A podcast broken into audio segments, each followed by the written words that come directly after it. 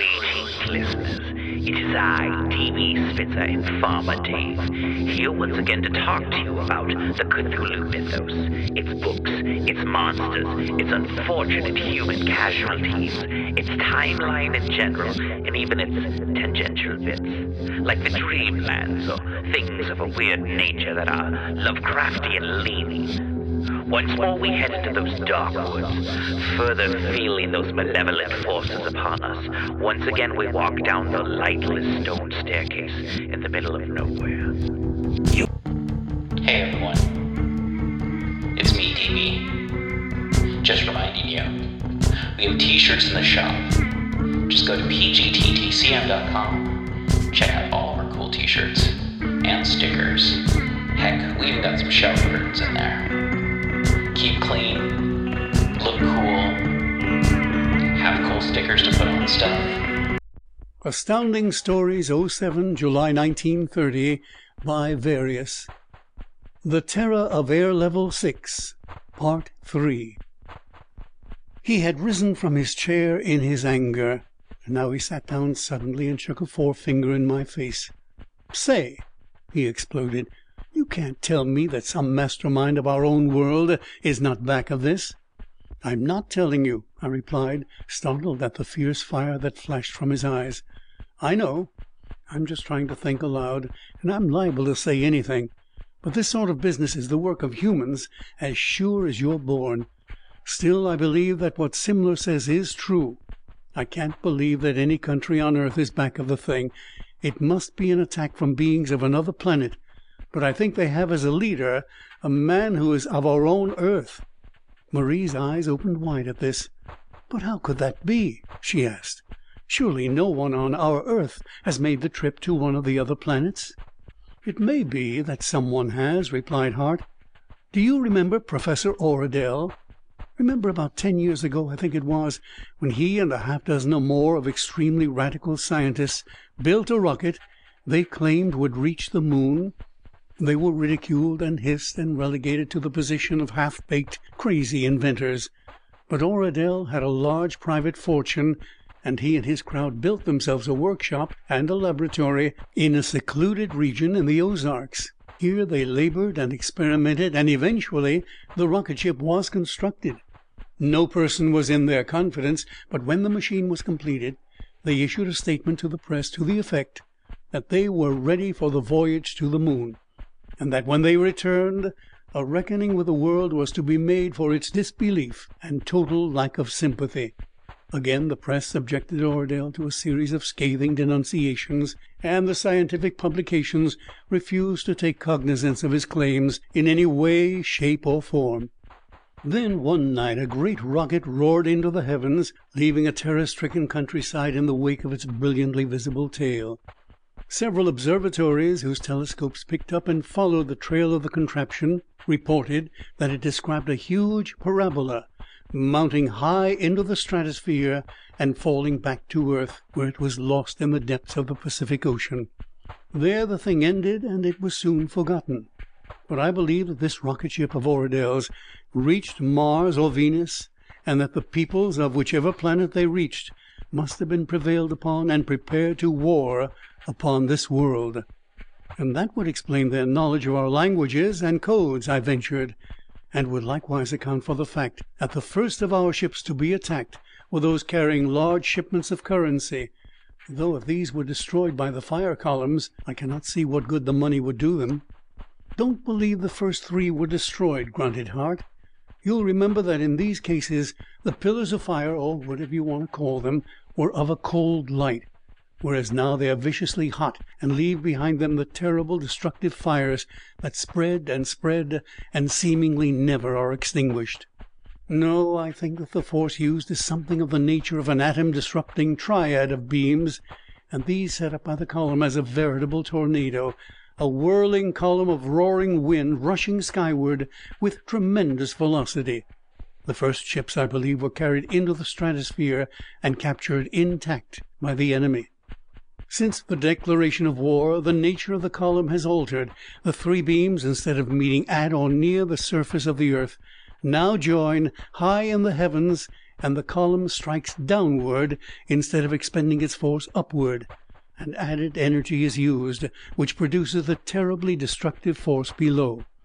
And now we're able to locate fragments of the ships destroyed above, whereas previously there were no traces." "Sounds reasonable," commented George. "But why have they not landed and waged their war right here without warning, if that's what they now intend to do?" "A natural question, George. But I have a hunch that the space flyer, or flyers of the enemy, are conserving fuel by remaining beyond gravity. You know, in space flying the greatest expenditures of energy are in leaving or landing on a body, and once landed they might not have sufficient fuel for a getaway. They know we are not exactly helpless once they are in our midst, and are taking this means of reducing us to the point of complete subjection before risking their precious selves among us." The telephone startled us by its insistent ring. It was a call from the hangar for Hart. The news broadcast announcer was in the midst of a long dissertation regarding the discovery only this morning that there were certain apparent discrepancies in the movements of the tides and unwonted perturbations of the moon's orbit. There flashed on the screen a view of the great observatory at Mount Wilson, and Professor Luttglin, of that institution, stepped into the foreground of the scene to take up the discussion so mechanically repeated by the announcer. "Must leave for the hangar at once," declared Hart, returning from the telephone. "Simler and his staff are there, and we're wanted immediately." "Oh, Jack!" Marie begged with her eyes. "Got to be done, honey," I responded. "And believe me, I'm going to do what little I can do to help. Suppose we surrendered?" I shuddered anew at the very thought, and took hurried leave of my family. Hart and George awaited me in the hall. Had I known what was to transpire before the end of the war, I am certain I would have been in much less of a hurry. We rushed to the hangar, where Secretary Simler and his party awaited us in the office. Rather, I should say, they waited for Hart Jones. "Mr. Jones," said the Secretary of War, when the introductions were over, "it's up to you to get the Pioneer in shape to go out after these terrible creatures before the forty eight hours have expired. We have replied to their ultimatum, and have told them we will have our answer ready within the appointed time. But it is already agreed between the nations of the World Alliance that our reply is to be negative. Better far that we submit to the utter destruction of our civilization than agree to their terms." "I believe I can do it, Mr. Secretary," was Hart Jones' simple comment.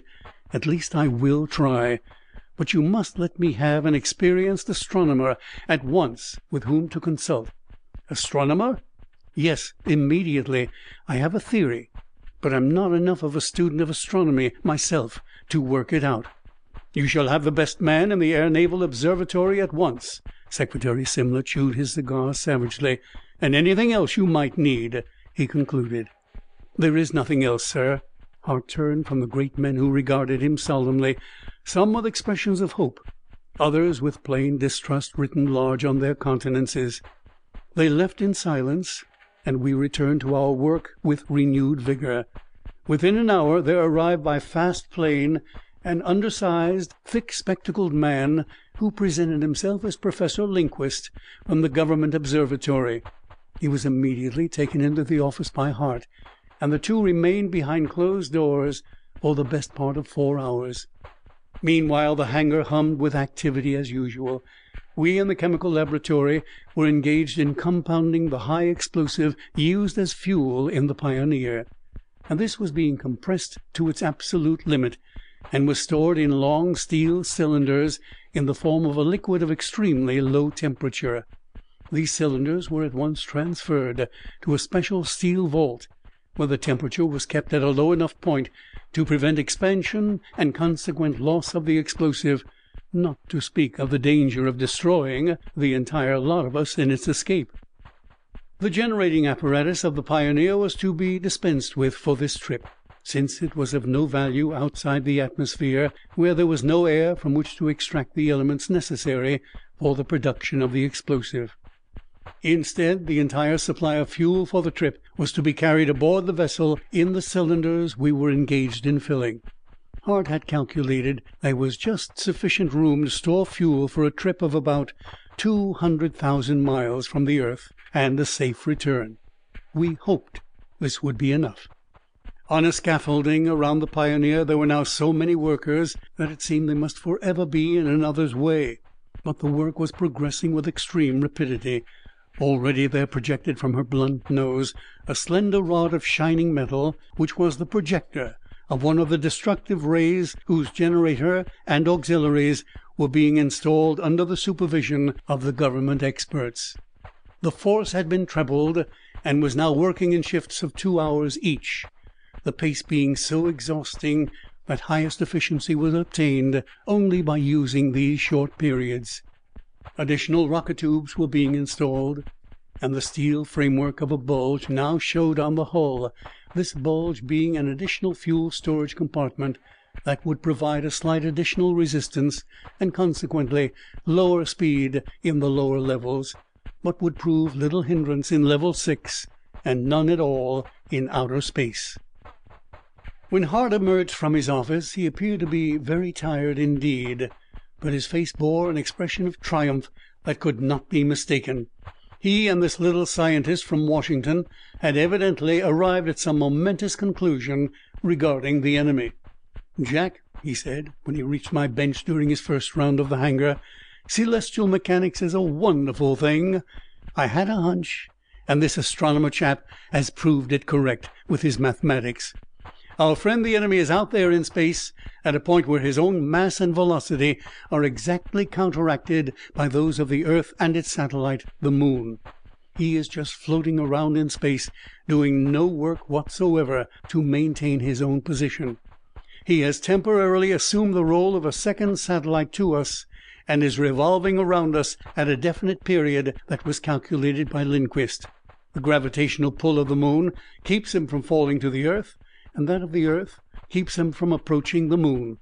The resultant of the set of forces is what determines his orbit, and the disturbance in the normal balance is what has been observed by the astronomers who reported changes in the tides and in the moon's orbit.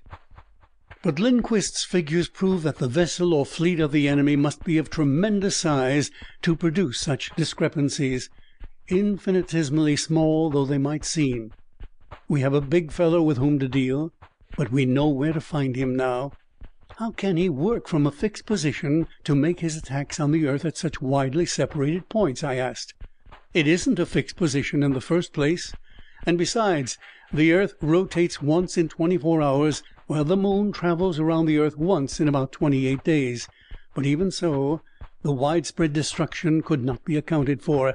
He must send out scouting parties, or something of that sort. That's one of the things we're to learn when we get out there. We'll have some fun, Jack." "Will the Pioneer be ready?" I asked.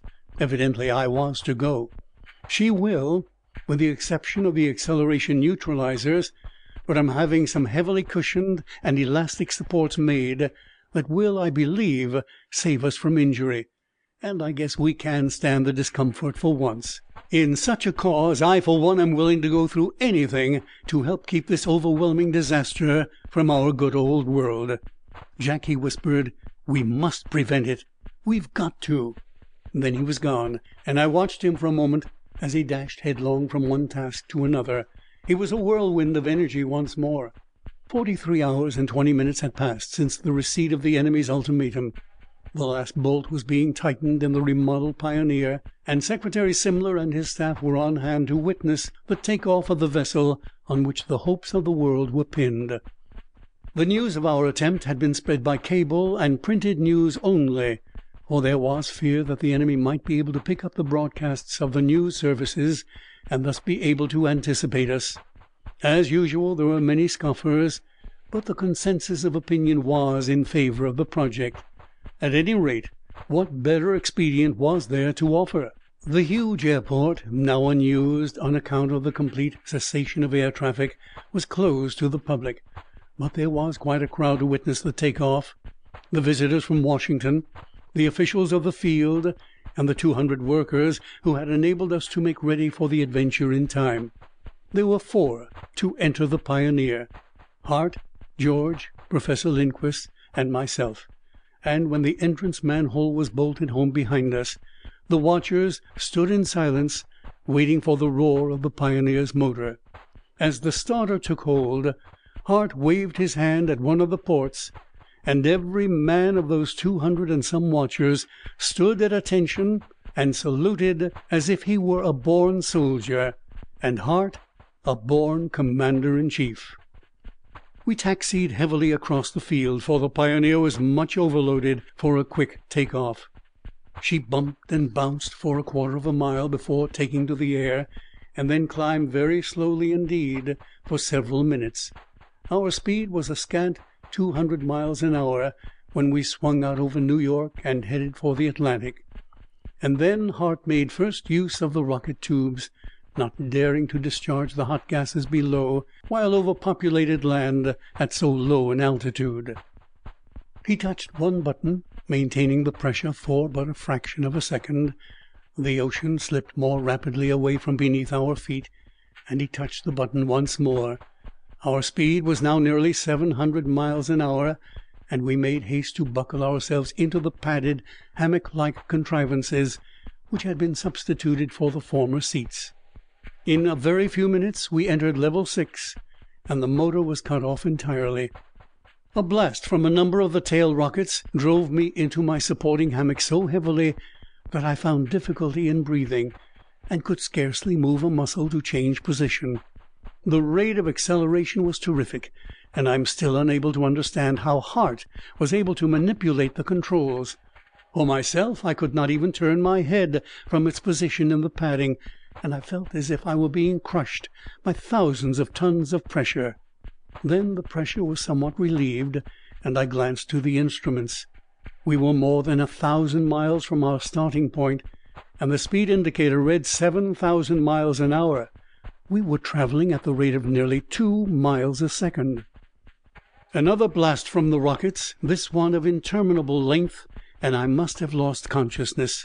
For when I next took note of things I found that we had been out for nearly two hours, and that the tremendous pressure of acceleration was relieved. I moved my head experimentally, and found that my senses were normal, though there was a strange and alarming sensation of being wrong side up. Then I remembered that I had experienced the same thing when we first searched the upper levels of the atmosphere for the origin of the destructive rays of the enemy. But this was different.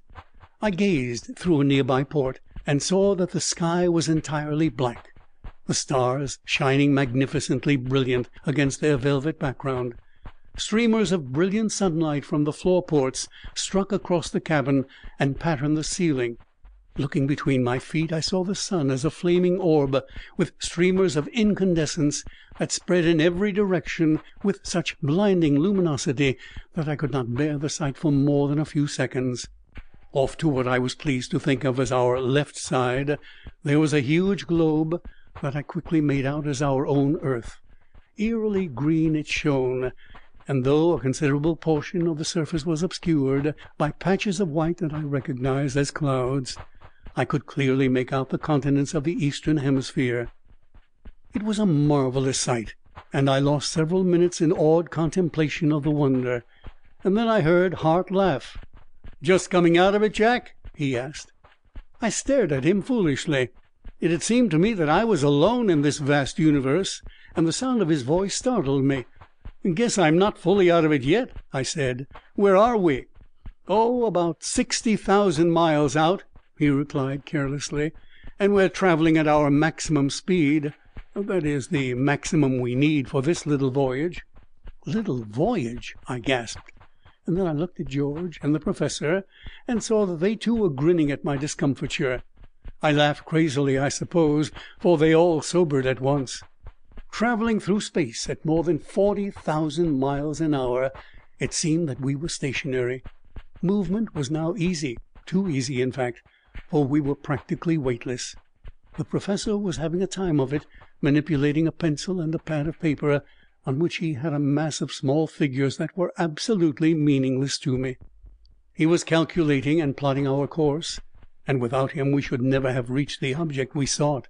Time passed rapidly, for the wonders of the naked universe were a never ending source of fascination. Occasionally a series of rocket charges were fired to keep our direction and velocity, but these were light and the acceleration so insignificant that we were put to no discomfort whatsoever. But it was necessary that we keep our straps buckled, for in the weightless condition even the slightest increase or decrease in speed, or change in direction, was sufficient to throw us the length of the cabin, from which painful bruises might be received. The supports to which we were strapped, and which saved us from being crushed by the acceleration and deceleration, were similar to hammocks, being hooked to the floor and ceiling of the cabinet, rather than suspended horizontally in the conventional manner; and this was for the reason that the energy of the rockets was expended fore and aft, except for steering, and the forces were therefore along the horizontal axis of the vessel. The supports were elastic, and the padding deep and soft. Being swiveled at top and bottom, they could swing around so that deceleration as well as acceleration was relieved. For this reason the controls had been altered so that the flexible support in which Hart was suspended could rotate about their pedestal, thus allowing for their operation by the pilot either when accelerating or decelerating. How he could control the muscles of his arms and hands under the extreme conditions is still a mystery to me, however, and George agrees with me in this. We found ourselves to be utterly helpless. My next impression of the trip is that of swinging rapidly around and finding myself facing the rear wall of the cabin. Then the tremendous pressure once more at a burst from the forward tubes. We had commenced deceleration. For me there were alternate periods of full and semi consciousness, and to this day I can remember no more than the high spots of that historical expedition. Then we were free to move once more, and I turned to face the instrument board. Our relative velocity had become practically zero that is, we were traveling through space at about the same speed and in the same direction as the earth. The professor and Hart were consulting a pencil chart and excitedly looking first through the forward ports and then into the screen of the periscope. "This is the approximate location," averred the professor. "But they are not here," replied Hart. George and I peered in all directions and could see nothing excepting the marvels of the universe we had been viewing. The moon now seemed very close, and its craters and so called seas were as plainly visible as in a four inch telescope on earth. But we saw nothing of the enemy. The earth was a huge ball still, but much smaller than when I had first observed it from the heavens. The sun's corona the flaming streamers which the professor declared extended as much as five million miles into space was partly hidden behind the rim of the earth, and the effect was blinding. A thin crescent of brilliant light marked the rim of our planet, and the rest was in shadow, but a shadow that was lighted awesomely in cold green by reflected light from her satellite. "I have it!" suddenly shouted the professor we are all in very nearly the same line with reference to the sun, and the enemy is between the blazing body and ourselves. We must shift our position, move into the shadow of the earth. We have missed our calculation by a few hundred miles, that is all. All, I thought. These astronomers, so accustomed to dealing in tremendous distances that must be measured in light years, thought nothing of an error of several hundred miles but I suppose it was really an inconsiderable amount, at that. At any rate, we shifted position and looked around a bit more. We saw nothing at first, and then Hart consulted the chronometer. "Time is up!" he shouted. On the instant there was a flash of dazzling green light from a point not a hundred miles from our position a flash that was followed by a streaking pencil of the same light shooting earthward with terrific velocity. Breathlessly we followed its length, saw it burst like a bomb, and hurl three green balls from itself, which sped at equally spaced angles to form a perfect triangle. They hovered a moment at about two thousand miles above the surface of the earth, according to the professor, who was using the telescope at the time, and shot their deadly rays toward our world. We were too late to prevent the renewal of hostilities. Another and another streak of green light followed and we knew that great havoc was being wrought back home. But these served to locate the enemy's position definitely, and we immediately set about to draw nearer. We were still somewhat on the dark side of the object, which had prevented our seeing it, and now we swung about so that it was plainly visible, and what a strange appearance it presented! out here in space. Fully fifteen miles in diameter, it was a huge doughnut, a great ring of tubing with a center opening that was at least eighty per cent of its maximum diameter. And there it hovered, sending out those deadly missiles in a continuous stream toward our poor world. As we approached the weird space flyer, we saw that a number of objects floated about within the great circle of its inner circumference. The NY 18, the SF 61 and the SF 22 without a doubt. The theory of Hart was correct in every detail. End of Part Three of The Terror of Air Level Six.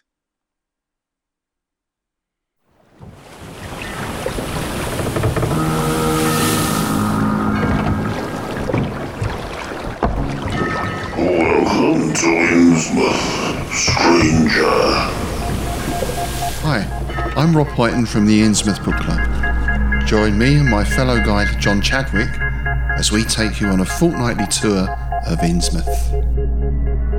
We visit places such as the Picture House, the Library, and Innsmouth Museum to discuss all aspects of weird fiction, whether it be book, film, music, TV, or art. As well as that, we stop over at the Gilman House to have a chat with a resident guest. That includes authors, artists, musicians, in fact, Lovecraftian creatives of all types. You can find our free shows on Patreon, and there you can also sign up as a patron, which brings you bonus content, plus a monthly PDF copy of Innsmouth News, which features articles, author spotlights, all the latest news and reviews, and more. You can find us at patreon.com forward slash Innsmouth BC. We hope to see you soon because remember, Innsmouth isn't just a place, it's a state of mind. Thank you once again for listening to People's Guide to the Cthulhu Mythos. You can help show your support by going to the show notes and following any of the links that'll tell you how to support the show and how to support our guests. And thank you to all of our guests who you can find in the show notes. Rate, review, subscribe, and remember, patrons get priority access to asking us questions, suggesting topics, even, I don't know, uh, submitting stuff. Actually, you don't have to be a patron to submit anything. That's how Dave got on the show, and that's how you can get on the show too. It's the people's guide to the Cthulhu mythos. Rate, review, subscribe, tell your friends. Thank you for listening. Back to the show. Prepare for a spine tingling, nerve shattering podcast featuring all your favorite monsters. You won't believe your ears when you listen to Monster Kid Radio. Hear your host, Derek M. Koch, and his ever rotating stable of guests discuss your favorite classics and sometimes not so classic monster movies. Subscribe to Monster Kid Radio through iTunes or Stitcher, or visit monsterkidradio.net before the next weekly episode of Monster Kid Radio. Go through the archives for interviews with Sara Karloff, Victoria Price, and Joel Hodgson. Listen to discussions about movies like Creature from the Black Lagoon, Island of Terror, and King Kong. And don't forget convention coverage from Monster Bash and the H.P. Lovecraft Film Festival, Classic Monsters, Modern Talk, and the head of Rondo Hatton, only on Monster Kid Radio. Steel.